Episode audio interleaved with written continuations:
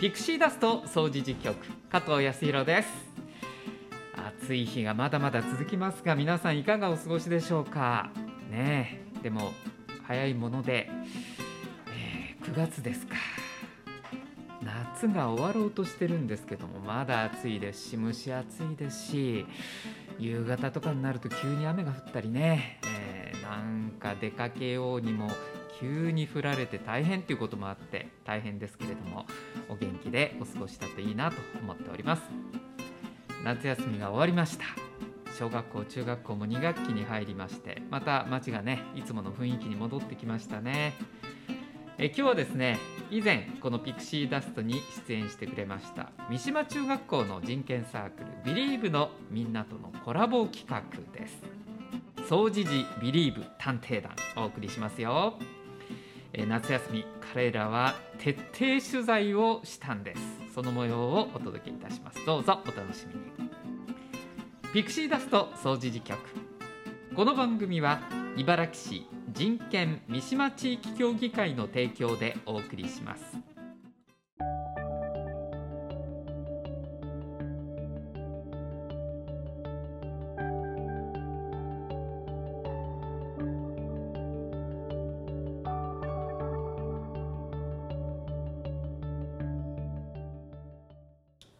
掃除時ビリーブ探偵団。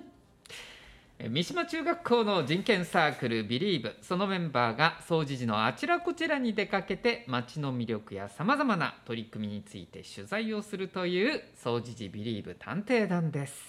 今回は避難所を実際取材してみようということで行ってくれております。この暑いさなか夏休み返上でメンバー頑張りましたよ。えーところで皆さんどうですか？この地区の避難所。どこが避難所になっているのか？市が指定している避難所どこなのか？ご存知でしょうか？なんとなく自分が行きそうなところは分かってるっていう方が多いんじゃないですかね。えー数で言いますとねこの総持寺三島地区には6カ所市の指定避難所があります。順番に言っていきましょうか。小学校2つ。そうです。昭栄小学校と三島小学校、はい、中学校もちろん三島中学ですが三島中学校も指定避難所です。それ以外に避難所になっているところあるんですね、えー市民文化施設という分類に市の方ではなってますけれども三島のコミュニティセンター三島コミセン西柄公園のねすぐ横にある三島コミセンです。そしてこのいつも放送を収録している愛センター。掃除時命愛夢センターも指定避難所です。これだけじゃないんです。まだ1箇所あるんですね。意外とここ皆さん見落としてらっしゃるんじゃないですか？福祉施設の西河原多世代交流センター。ここも指定避難所なんですね。結構そう考えると地図にイメージしてみるといろんなところにこの地区ねえ避難所が散らばっていて安心だな、えそれぞれ場所が違うんだなっていうことが分かりますよね。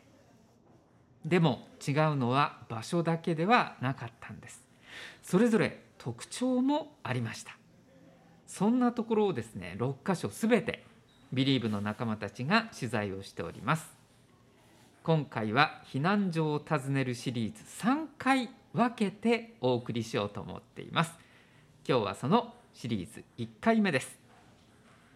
今回は6つの避難所の中の昭栄小学校と西河原多世代交流センターこの2箇所を訪れています。まずはビリーブのこの日の取材メンバーで唯一昭栄小学校の卒業生だった。彼が質問の口火を切っています。はじめに昭栄小学校は台風洪水の時に開設される避難所と茨城市のホームページに出ていましたがどのようなタイミングで開設されるんですか？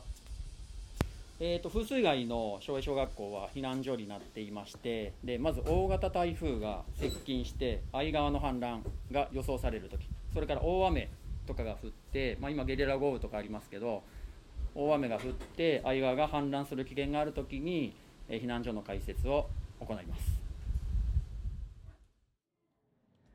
昭栄小学校取材に応じてくださったのは教頭先生でした。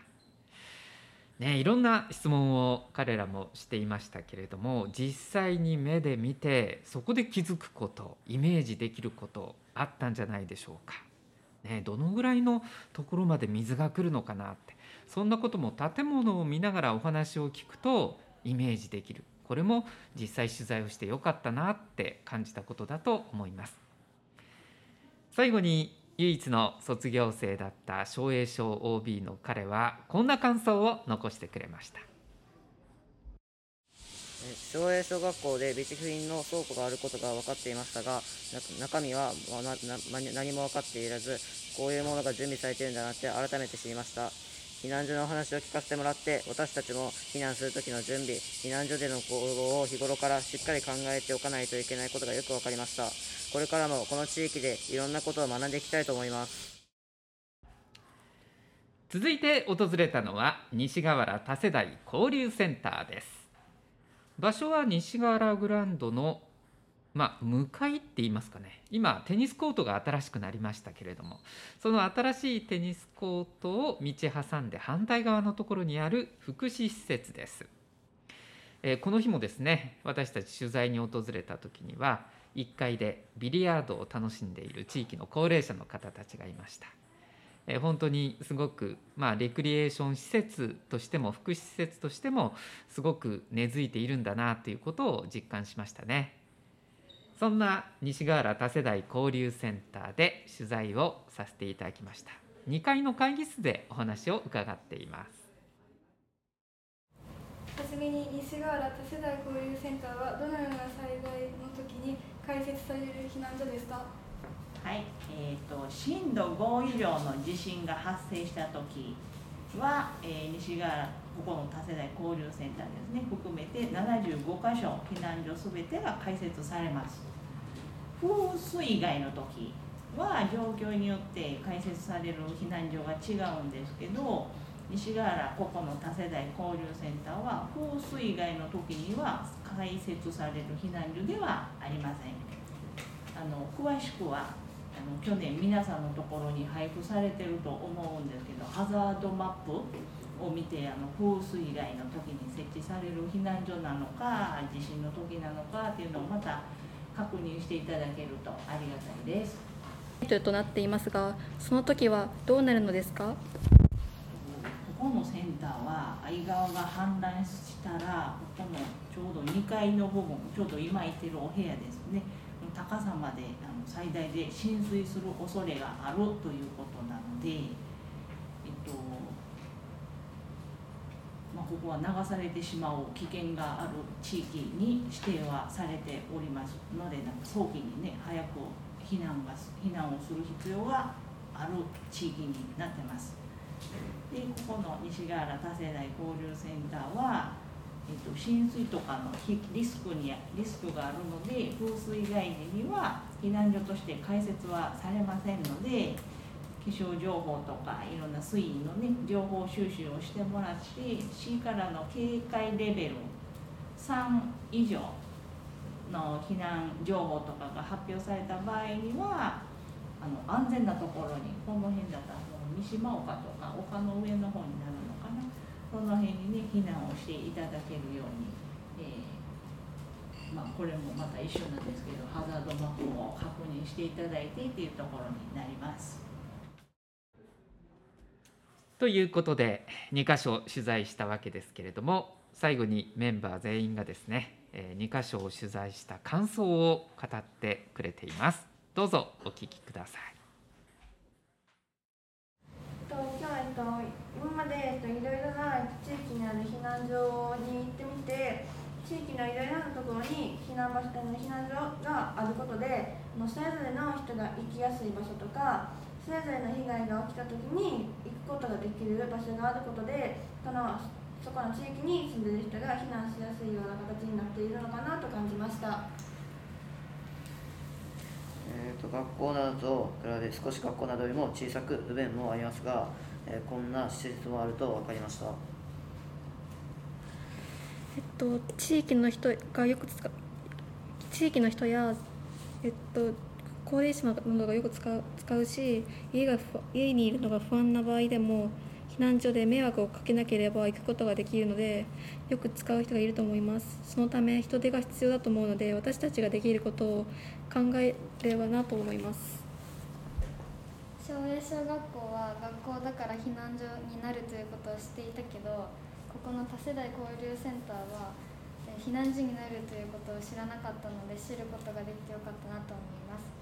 して、えっと、この今日生かしていただいたこの2つの避難所で役割が違うということを知っていくつかのシチュエーションを考えていくつかの計画を立てることが大切だなと思いました。私は今日お話を聞くので避難所が空いている時は目的っていうんですかねその避難所がある理由みたいなことは全部同じやと思ってたんですけどその今日お話を聞いて避難所ごとに空いている時や目的うん難しいですけどそういうことが違うっていうことが知れてよかったなって思います。避難所を取材する1回目、まあ、3回シリーズの1回目ということだったんですがいかがでしたでしょうか？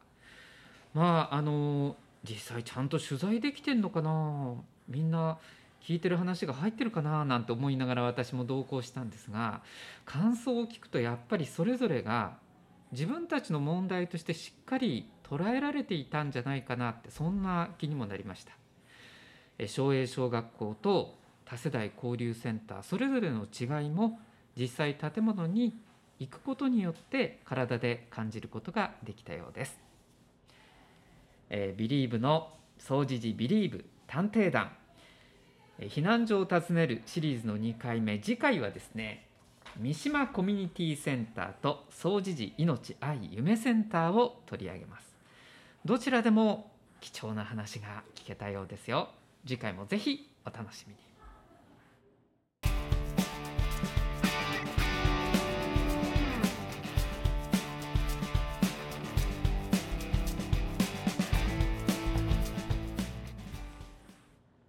転ばぬ先のピクシーダスト。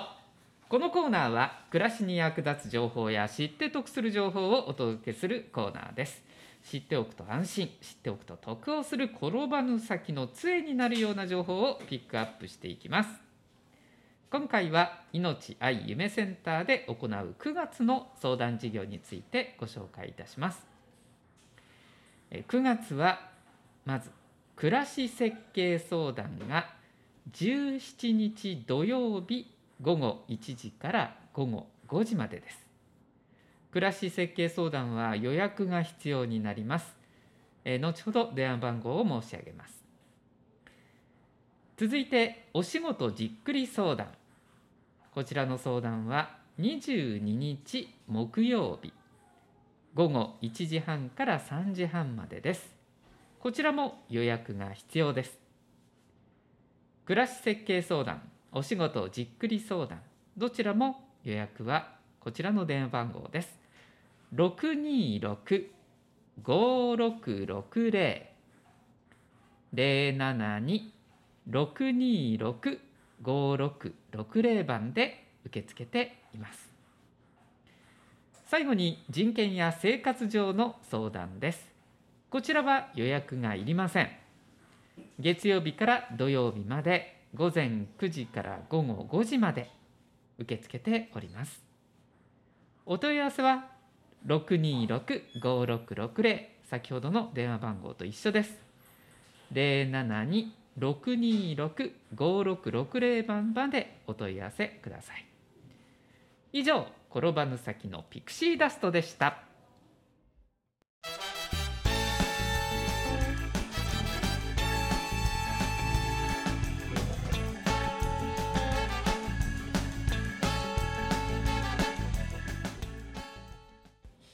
総持寺川柳道場。今日はちょっと静かな感じで。あの夏休みなんですよねもうね。雰囲気がね。はい。もしくはあの夏でちょっとみんなバテ気味みたいなところありますんで。まあ私だけでも頑張って気合い入れてやっていきますよ。はい。えー川柳の方もですね夏をこう描いたといいますか読んだ句が結構多いですね。まずこちら源五郎さんの一句でございます。夏休み絵日記書けずに3年目。学生さんですか？どういうこと？夏休み絵日記書けずに3年目。ああなるほどそういうことか。わかりました皆さん。今僕2回読んでじわっときました。コロナですもんね、えー海へ行きました山へ行きました。こんな楽しいことがありました。お祭りがありました。花火大会行きました。ない夏が3回目ですよね。ああそう考えてもう一回この川柳聞くとじわっとくるものありますね。夏休み。絵日記書けずに3年目、えー続いての一句でございます。サッチーさんですね。さんま見て我が家の秋は来ないかも。さんま見て我が家の秋は来ないかも。あの初競りの根室港で水揚げされた初水揚げのサンマのニュース私も見たんですけどびっくりする値段でしたね。え5万円とかですよ。そんな高級魚ですか？サンマは。ねえ。サンマといえば秋の象徴ですけど秋が来ないかもしれませんね。なんとかならないですかね。中んの哲さんからいただきました。この夏は外出するのも命がけ。この夏は外出するのも命がけ。いやーまさにそうでしたね。哲さんお元気だったんですか？うん。命がけででも大丈夫そうだから川柳もね入れてくださってるんでしょうね。ありがとうございます。えー、源五郎さんもう一句ですね真夏日も影に入れば秋の風、うん真夏日も影に入れば秋の風美しいですね。まあ確かにこんだけ暑いんですけどどっかに秋の気配はないかなと思って探しに行っちゃうところはありますね、えー影に入ったらちょっと風が心地いいなって感じたりそういやセミの声聞かなくなったよねとか。セミの種類鳴き声変わってるんじゃないってそんなところからも秋の訪れを感じることができているような気がしますね。はい。でもこの暑さ早く収まってほしいなと思います。皆さんまた川柳の方もねどしどし、えーボックスの方に、えートークをしていただければなと思います。お待ちしております。以上総持寺川柳道場でした。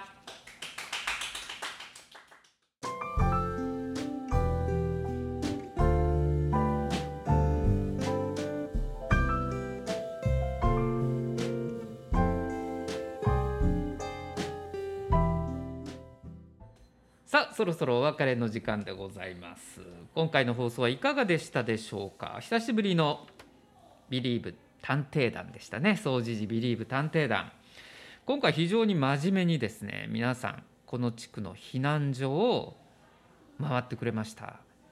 まあ夏休み返上で何回かに分けてではあったんですけれども本当に暑い中頑張ってね、えー訪ねてくれましたね。